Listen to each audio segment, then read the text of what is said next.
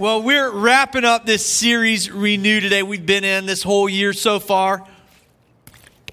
Uh, I love at the beginning of a year to talk about uh, some ways that we can get the year started on the right foot. We love to talk about the principle at the first at the gathering, and that is why we do 21 days of prayer and fasting when we start our year. And uh, usually like to think about things we can renew or things that we can begin as we start our new year. And so uh, I've had fun teaching this series. And today we finish it up with renewing our commitments, renewing our commitments. And so we'll think about some of the things that we've committed to today as we close out this series and renew because sometimes those commitments, uh, they get a little bit weaker as time goes on. And sometimes when we commit to things, we've got no idea what we're getting into in the first place, do we? You made a commitment, you just had no idea exactly what you were saying yes to. When I was 16 years old, I had a Jeep Wrangler. It was my first car. I loved it. As soon as I got it, it became my entire personality. And uh, uh, it was a Jeep thing you just wouldn't understand, I guess. And so I had this Jeep, and I, I grew up in the low country in South Carolina. And uh, around there, me and all my friends, we like to do something called mudding.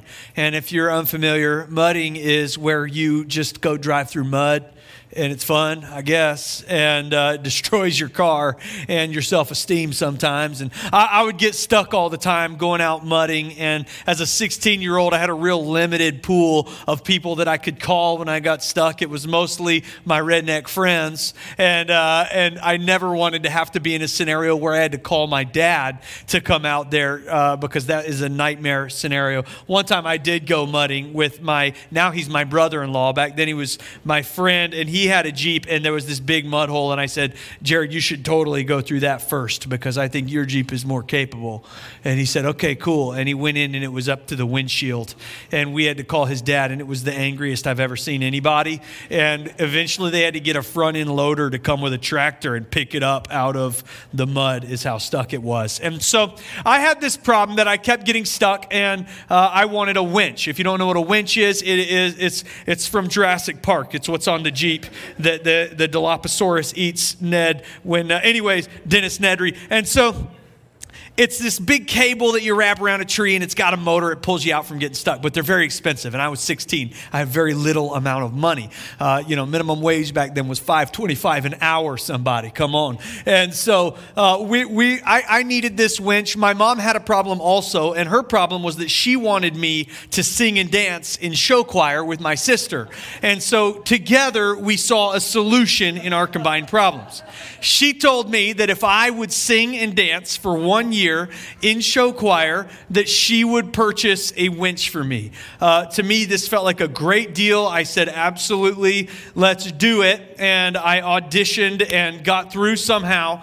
And uh, it was immediately after I had gotten through the audition that I realized I had committed to something that I was not prepared for. Um, I, I, I, the winch was awesome, and it was great to be able to get unstuck from the mud.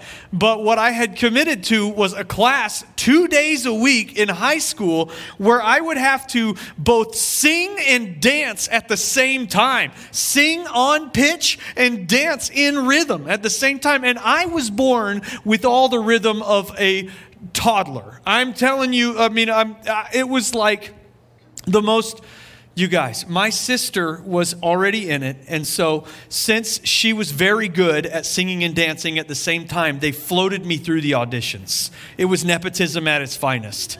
And it was as soon as we had our first rehearsal that the choir director realized what a monumental mistake he had made for the rest of the year, I would be relegated to the back corner just outside the lights over there so that they couldn't see me dancing. I, I, I, when we did our annual performance, it was West Side Story. They gave me the only part in the whole play that had no singing or dancing in it. I, I was the pharmacist.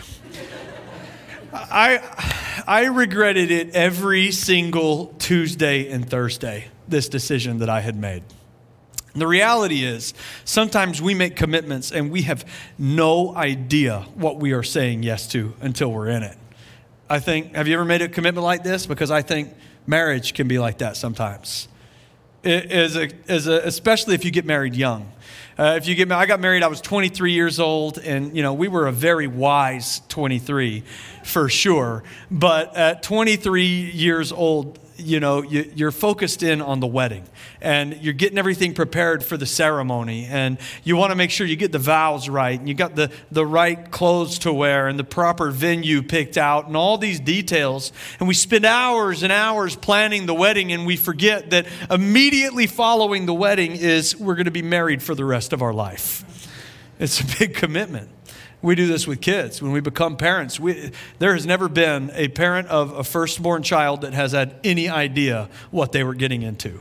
I mean, you, are at the hospital, and all these professionals are just prepared to send you home with something you have no idea how to care for. It's terrifying. Parenting is like this. A lot of times we get into a relationship with Jesus, and it can be this way. We get into a relationship with Jesus, and it's because we know our need for Him. We recognize our need for God, our need for the spiritual. We recognize that we have holes in our heart that we want to be filled, and so we commit our life to Jesus. But then, as, as soon as we get into it, we realize that practicing the ways of Jesus, that following Him, that finding freedom and discovering our purpose, and all these things that operate in the life of faith are difficult.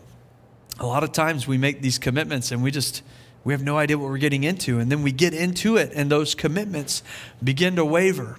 You have to make a choice at that point. You either go all in and double down on those commitments and learn how to stick with them for the long haul or you get out. And I hope that if you're in here today for some of those areas that I mentioned, you're ready to go all in on these commitments. But maybe you need a little bit of renewal in those areas. You need to renew some of these things that you've committed to because the reality is a lot of things seem to get in the way of these commitments. I've got a list because I love lists. Honestly, I could make a list about all the reasons I love a list. Oh, James chapter 5 uh, says this But above all, my brothers, do not swear either by heaven or by earth or by any other oath, but let your yes be yes and your no be no, so that you may not fall under condemnation. James writes in his letter this important statement because the expectation on us as followers of Jesus is that when we say yes to something, that is the end of it. We shouldn't have to swear, by Odin's beard, I will not do this thing. We should be able to just say it, and there it is. Our commitments are meant to mean something, to be lifelong and serious commitments. But even for those of us that are doing our best to live that way, things get in the way. Things like time. Time gets in the way. Time creates complacency. The longer the gap is between your yes and today, the more difficult it becomes to remember why we gave that yes in the first place. Because we get complacent, not on purpose. Uh, we just forget to work on whatever it is that we've committed to in our marriage. We just take each other for granted. Uh, we go through our daily routines and we never really connect. We never really see each other. Sure, we talk every day. Good morning, good morning, uh, good night, good night. You know, what are you eating? I'm eating this thing. And, and we, we have these menial conversations throughout the day, but we never have intentional space in our relationships in order to really see one another. With our kids, boy, it's hard. I mean, especially if you have small kids, you're just so daggum tired all the time. So we sit on our phones while they play, or we give them an iPad or a TV to look at so we can have some peace and quiet. And at first it's just once or twice or here and there, but over time we do it more and more and more until our commitment to that child has grown complacent. With our friends and building friendships, sometimes we just don't feel like keeping plans. And so we keep canceling. I'm telling you, it is like a rush the first time you cancel plans and realize you can just sit on your couch in your sweatpants. As a, as a mostly introverted person, there are very few things that I enjoy more than a last minute cancellation. Spend all day getting ready for something and then you don't have to do it. It's like, mm, God is good all the time. the problem is, that if we get complacent in our friendships and we keep canceling and we keep canceling and we keep not showing up, we're going to stop getting invited places. And those relationships that we needed are no longer available in our lives. Uh, with church, it's easy to get complacent. because it's so easy not to go. The weather is too nice or the weather is too bad. We get a Goldilocks mentality. Everything's got to be just right in order for us to invest in our spiritual health. It goes on and on and on and on. Time creates complacency. The second reason that we waver in our commitments is because our priorities get out of order. Our priorities get disordered. If we do not intentionally order our schedule according to our priorities, our priorities will be ordered according to our schedule. If we don't intentionally order our schedule according to our priorities, our priorities will be ordered according to our schedule. Very few of us sit down and take the time required to identify our priorities and plan around them. And as a result, gets out of order. We, we just let life happen to us as it comes. We have places we have to be, things we have to do, things that, that just end up on our calendars, and we keep adding these things to our calendars. We keep saying yes, we keep pouring into them, and at the end of all of it, if you look back and see how you actually spent your time, for many of us, we would be shocked to learn that it wasn't at all on the things we would say mattered to us our priorities get disordered. And then the other reason why we need some recommitment from time to time is because we've forgotten our why. When we commit to something, there's usually a compelling reason that we commit to it in the first place. We commit to our marriage because we fell in love we commit to physical health and to getting healthy because we want to age well. We commit to the church because Jesus changed our life. We commit for all of these good reasons, but the further we get away from those reasons, the easier it is to forget them all together forgetting your why. You know, I, that one of the things that was given, this is a sidebar, but a, a piece of advice given me when we came here to start this church was to write your why down in a journal. And I did it, it's two pages long, and at the time, I thought this is kind of a menial exercise, and I'm doing it because my mentor told me to, and I do everything he tells me to do.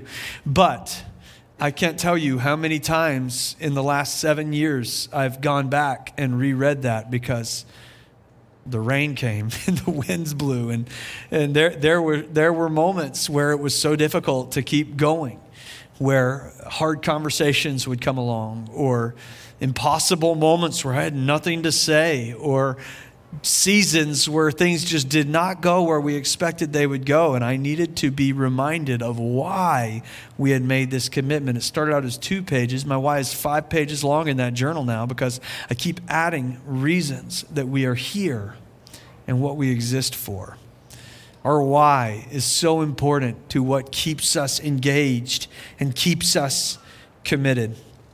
And if we don't keep that why in front of us, it's just too easy to forget about it and then we become complacent, and then our priorities get disordered. And so let's take a few minutes today to talk about some big commitments in our lives, some important things that we've committed to that we can renew today. Because there's good news. There's good news for us. Every single one of us, you are not alone if you're sitting there thinking, uh oh, maybe it's me. You are not alone. Every single one of us falters in some way. All of us have moments where we get it wrong, where we aren't getting it right, where we get disordered, where we get complacent, where things get in the way, life gets in the way and prevents us from becoming who we want to be. It happens to everybody, but we have such a good and gracious God. And we're so grateful for that. Because the good news for you today is that there are abund- an abundance of second chances for you to get it right again. Uh, Acts chapter 3, verse 19 says, Repent therefore and turn back that your sins may be blotted out. That is Peter speaking to the people that just like a month and a half ago had crucified Jesus. It was kind of a dangerous time to be using those words, but he declared it to them that even you can turn yourself around and get it right we have the opportunity to repent. Repent just means to turn it around. And we may have moved away from the commitments that we made, but it's never too late to turn around and renew them so that we can have a better tomorrow. And so let's renew our commitments by taking out these obstacles that we're talking about today. Even when we become complacent, we can be renewed. When our priorities are out of order, they can be reordered. And when we forget our why, we can be reminded again. So, a few key areas that we can renew our commitments that as we close out this series, I encourage you to renew your commitments in today. Number one, renew your commitment to God. Renew your commitment to God. Today, as we end this series about renewal, I'll take a couple minutes to encourage you that you can renew your commitment to God. I spent a lot of last week talking about the idea of being renewed in your spirit and how you do it. And if you missed it, I encourage you to go back and listen because the whole message was about this point. Uh, I've been talking a lot lately about what it really means to follow Jesus. It's not just about believing, that there is more to this faith than simply saying, I believe. You begin simply by believing. Uh, that is all you have to do to enter into the relationship. There's no expectation on you when you enter the relationship, there is no list of things you have to do to enter the relationship. All you have to do to begin your relationship with Jesus and to get right with God is to say, I believe. But that isn't where He expects you to end it. And just like every other relationship, after you say, I do, there is a lot of work involved. Jesus doesn't just want you to know him, he wants you to follow him, to become like him, to do the things that he did. But life gets in our way. I mean, we got a hundred different directions, poor self control sometimes. Our priorities get mixed up, and we just we forget how badly we need this relationship. We forget the joy that we felt when we first entered into it, the hope, the peace he brings us, and above all, the satisfaction that comes from living your life the way you're supposed to live it. But it's never too late to get back to that space. In Second Chronicles chapter 7 verse 14, God says, "If my people who are called by my name would humble themselves and pray and seek my face and turn from their wicked ways, then I will hear from heaven and will forgive their sin and heal their land." The Bible uses this word repent a lot.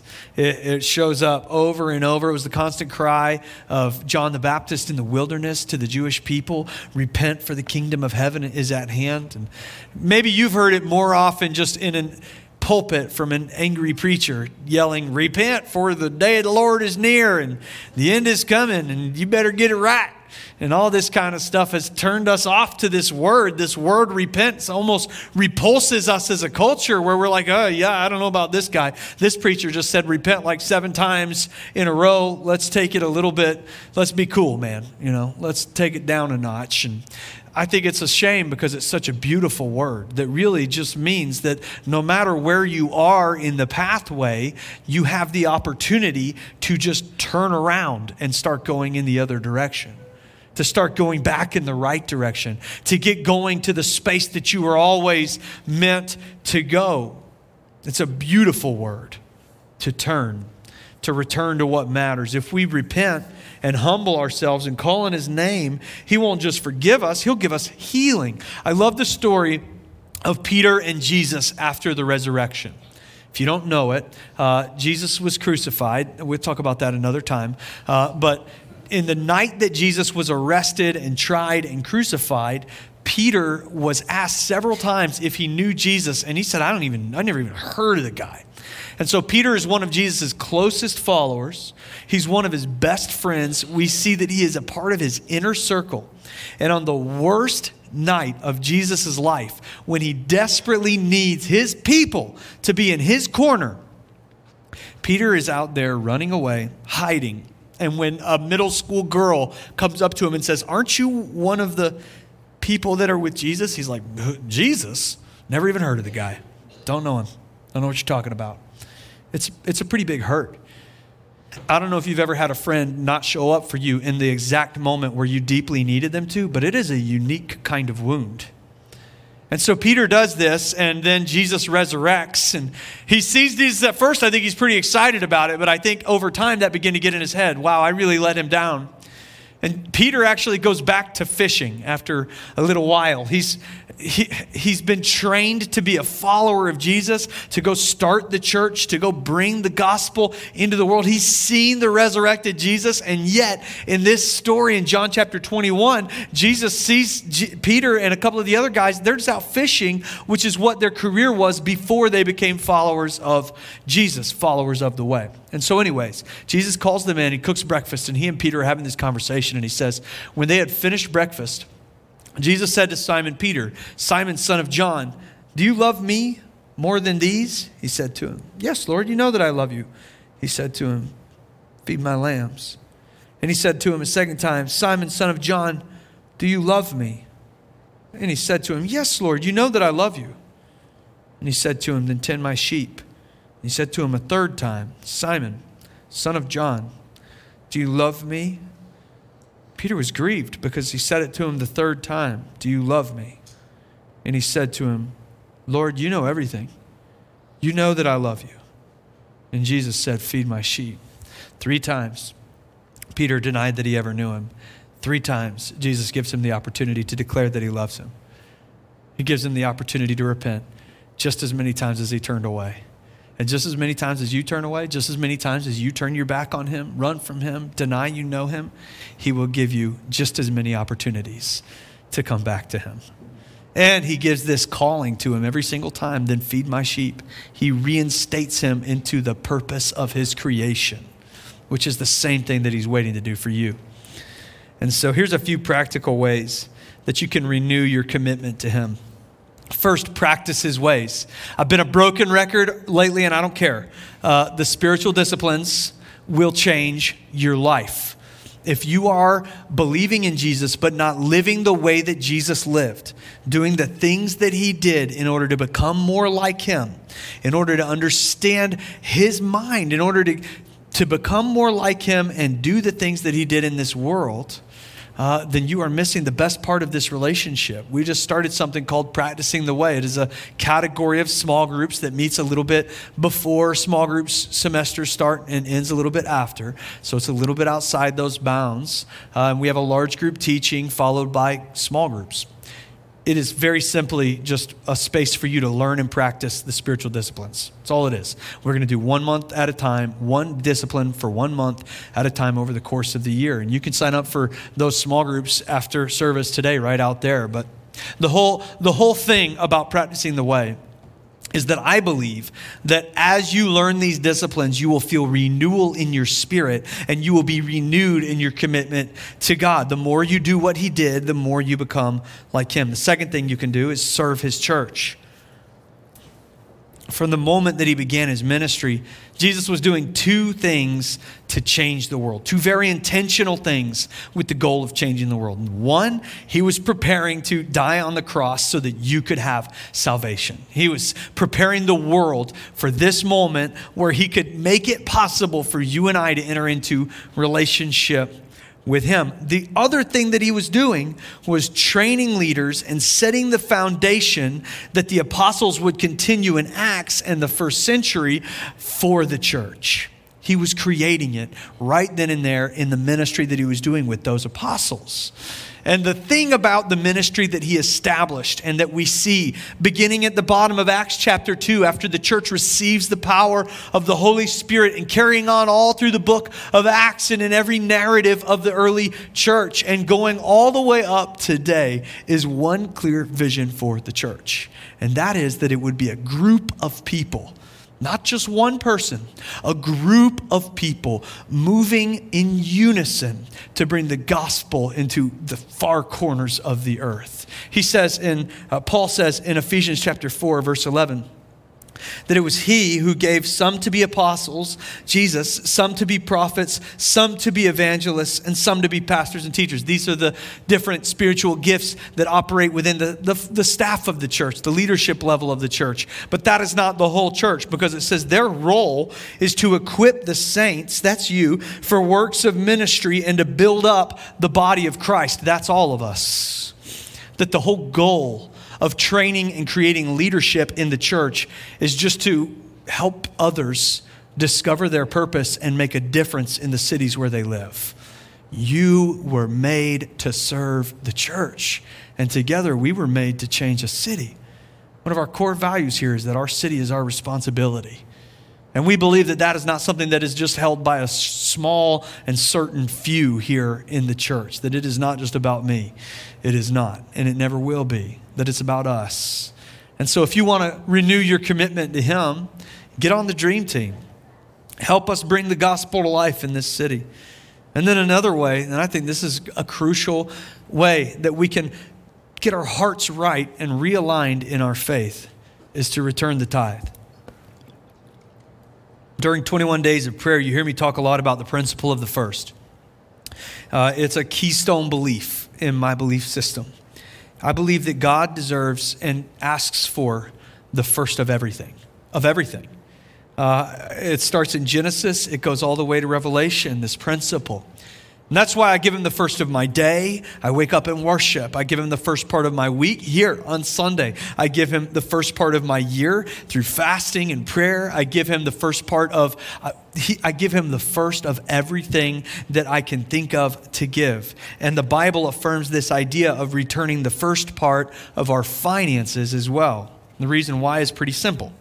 One of the first things that we put before God is our desire for self sufficiency money becomes this idol, this thing that wedges itself between us and Him because it represents me depending only and solely on me. But God doesn't want you to think that way or to be wired that way. In Deuteronomy 14 23, it says, The purpose of the tithe, the purpose of tithing is to teach you to always put God first in your lives. Jesus said, Where your treasure is, there your heart will go also. And so, if your treasure goes first to the boat, then your heart's going to be with the boat. If your treasure goes first to the van, then the heart's going to be with the van. But if our treasure goes first to God, our heart goes first to God. I believe that this principle of the first, specifically through our finances, is one of the easiest ways for us to connect our hearts to Him. And so when you budget, and it doesn't, maybe 10% sounds insane to you, I get it. Begin with just a little bit. But here's the key here's the linchpin. Let it be the very first thing that you budget. When you write your budget out every month, I hope you write a budget out every month. Maybe you're out there just going wild with it. Good for you. That's going to come back to you one day. Um, when you write your budget every month, the very first thing is what you're giving to God. And where your treasure is, there goes your heart. Okay? Renew your commitment to God. Second commitment that you can renew today is your commitment to your family. Renew your commitment to your family. Uh, I think it's so easy to disorder our priorities and grow complacent when it comes to our marriage and for the parents, the relationship we have with our kids.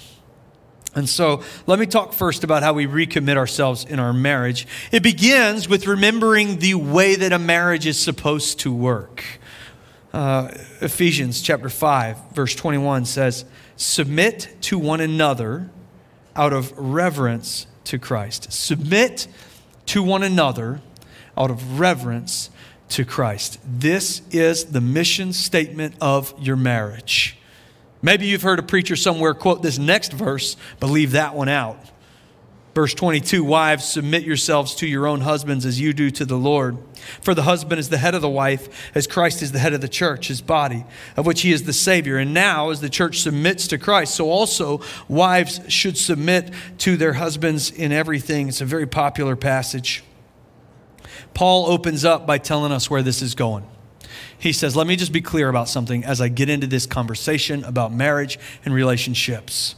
It is about submission one to the other. And then he gets into this section uh, where he says, Wives, let your husbands lead the home. But he's just said, Husbands, don't get carried away just yet. I want you to know we're submitting to one another. And then he's got actually a much longer portion set aside for them. He says, Husbands, love your wives just as Christ loved the church and gave himself up for her. Die to yourself to serve your wife to make her holy, cleansing her by the washing with water through the word, to present her to himself as a radiant church without stain or wrinkle or any other blemish, holy and blameless. And in the same way, husbands ought to love their wives as their own bodies. He who loves his wife loves himself. After all, no one's ever hated their own body, but they feed and care for their body just as Christ does the church. They didn't have a great understanding of mental health back then. For we are members of his body. For this reason, a man will leave his father and mother and be united to his wife, and the two will become one flesh. The vision that Paul is trying to communicate for marriage is not a picture of one person lording over another person. It is a picture of a home where a husband and a wife serve one another, value one another, and love one another as much as they love themselves. He's saying that the moment you get to a space in your marriage where you are loving yourself more than you are loving your spouse, something is off in the marriage. Because here's the reality.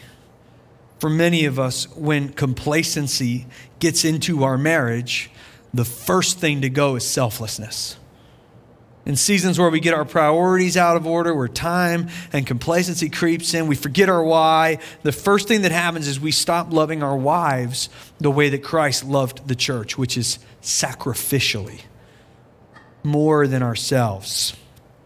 If we take a look at our time and our words and the decisions that we make, we see that we're serving ourselves first, that we're being selfish in the way that we operate at every level. And then we wonder what's wrong with our marriages. And it's important to know, too, that the reason this passage begins with what you do together and then breaks it apart, submit to one another out of reverence for Christ, is because this has to happen in conjunction. These things have to happen together. It has to be a decision that you both make to operate selflessly and sacrificially in your relationships. How it works. It's love and respect. Submit to one another. I fight for you, you fight for me. I've got your back and you've got mine. Because if we don't do it together and one person is acting selfless, selflessly, and you are acting selfishly, then we can teeter on the verge of an abusive relationship. Maybe not physically, but emotionally, spiritually. Maybe it's just relational neglect. And so you got to do it together. That's how it was made to work. So renew this commitment to one another. I commit to serve you and to honor you and to love you as much or more than I do myself. And you've got to renew, maybe you've got to renew your commitment to your kids. It's hard at every stage. Ephesians chapter 6, verse 4 says, Fathers, do not exasperate your children, but instead bring them up in the training and the instruction of the Lord. Y'all, I'm out there exasperating my children on a daily basis. I was exasperating Dagny yesterday, bless her heart. Your kids need you more than they need, especially when your kids are living at home when they're small they need you more than they need anyone else on this planet. And there is no one else on planet Earth who can give to your children what they need from you. Do not get complacent in this. The next generation is hanging on the decisions that you wake up and make every single day if you're a parent. If you aren't intentional about helping them shape their worldview with time, intentionality, kindness, and the gospel message of Jesus, this world is going to shape your children's worldview instead. And that is not what's best for your kids. Do not let YouTube shape your children's worldview. They need it from you, dads. They need it from you, moms. And it is hard and exhausting work. Oh, my goodness gracious. I've never had one of my children need my full attention at a time where I have 100% relational capacity. It is always when I am completely and absolutely exhausted that they need me the most. but the commitment that I made when I brought them into this world. And I'll bring them out of it. The commitment that I made. The commitment that I made was to give them even what I don't have to give and to train them and bring them up in the gospel message of Jesus Christ and the instruction of the Lord. So don't forget your why. You are shaping a generation. Renew your commitment to them. And finally, renew your commitment today to yourself. To yourself. I think a lot of times, for it depends on your personality, but for many of us, the place where we really get complacent, the priority that we really get disordered, the issue that we have is that the more bit, the more full that life gets, the busier that we get, the harder we go forward, the more and more and more we neglect ourselves. So maybe this year you need to make a commitment to invest in yourself physically. You know, maybe it's it's time to start eating right. You know, I'm at a, a realization now at 35 where I, I, I it's just hitting me that if I eat chicken wings every day, I'm going to die. Can't do it anymore. Got to change some things. Maybe you need to make some physical commitments to yourself. Get out and move every day. Eat a little bit healthier. Take care of your body. The Bible says that your body is a temple, that it's a temple, that you house the presence of God. You are not your own, and so honor God with your bodies. He does care, and it does matter what you do with this physical body. So take care of it. Renew your commitment there. Maybe it's an emotional thing. You've neglected yourself emotionally. You need to get into a better space of emotional and mental health this year. You need to take some drastic steps to do it. Maybe it's a spiritual health. We talked about last week, we just talked about to extent all the ways you are both physically physical and spiritual as create as a creation. And so feed your spirit this year. Make some commitments. I love this passage the psalmist says in Psalm 139, 14. He says, I praise you because I am fearfully and wonderfully made. Your works are wonderful. I should know I'm one of them. I'm awesome. It's almost what David was saying here. I know that full well, he says. And maybe for you this year, you just, you're not there. You can't say that. Maybe you don't feel like you're in a space where you can look at the way God made you and say, I am fearfully and wonderfully made. And you need to renew a commitment to yourself to get to that space this year. I believe you can. Philippians 1 6. It's one of my favorite passages uh, it says, I am certain of this, that he who began a good work in you will bring it to completion on the day of Christ. I was uh, 15, 16 years old. I remember a teenager, and I was in big trouble, you guys. Big, big trouble. Uh, I'm not going to give you the details, it's not important. Uh, I was grounded for life, though. I can tell you that I'm still not allowed to hang out with you on the weekends. I'll get my cell phone back one day. But uh, I was in my room feeling like just the worst person who had ever lived and thinking, my parents hate me, I hate me, it's over. And you remember when you're a teenager how that can be? You can, in your head, this one setback can feel like the whole world has ended. And uh, it was 6 a.m. My dad always wakes up really early, and a little piece of paper slid under my door pro move. And I go over there, I saw it, I was awake, and I, I, I picked it up and I read it, and it was just that passage, Philippians 1 6 being certain of this, that he who began a good work in you will carry it on to completion on the day of Christ. And I know that it was my dad's way of saying, hey, it ain't over, man. You're going to be all right. God's going to pick up the pieces. You can pick up the pieces. You keep going forward. And he's got big dreams for you. He is not even remotely done with you yet. If you're in here today and you've had a season of complacency or disordered priorities or whatever it might be, let me just encourage you with this. If it is not the day of Christ, if you don't hear trumpets outside and all kinds of crazy stuff happening, He ain't done with you yet.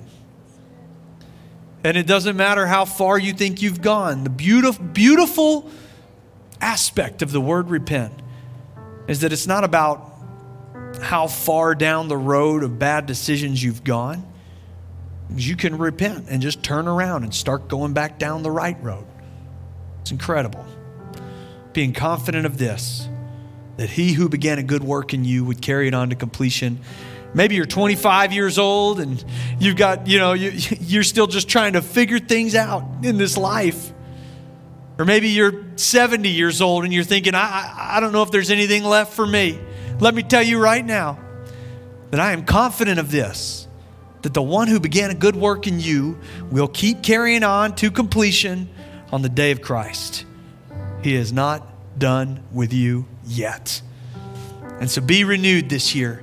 Be renewed in your commitments. Be renewed in your steadfastness. Be renewed in your why. Be renewed every time you wake up and get your day going. Be renewed in what that day is going to look like. You can keep growing and keep changing and keep making an incredible impact in this space and in those intimate relationships in your life. If you're in here today and you don't have a relationship with Jesus, but you would like one, you want to begin that journey. You, you want to get into that space and keep going forward. You are, maybe you're just tired of feeling like there's never an end to this struggle. Maybe you're just tired of feeling like nothing that you're doing makes a difference, anyways. And you're ready to start to receive some of this blessing of peace that He offers you and get into this struggle with the rest of us of following Him and living in this world.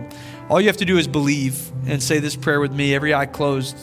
It goes like this Heavenly Father, forgive me for my sin. Forgive me for the mistakes that I've made. Forgive me for trying to do it on my own. I need you. I want to do it with you. I know it won't be easy, but I know it'll be better. So, all that I am, I am yours. In Jesus' name, amen. Amen. Amen.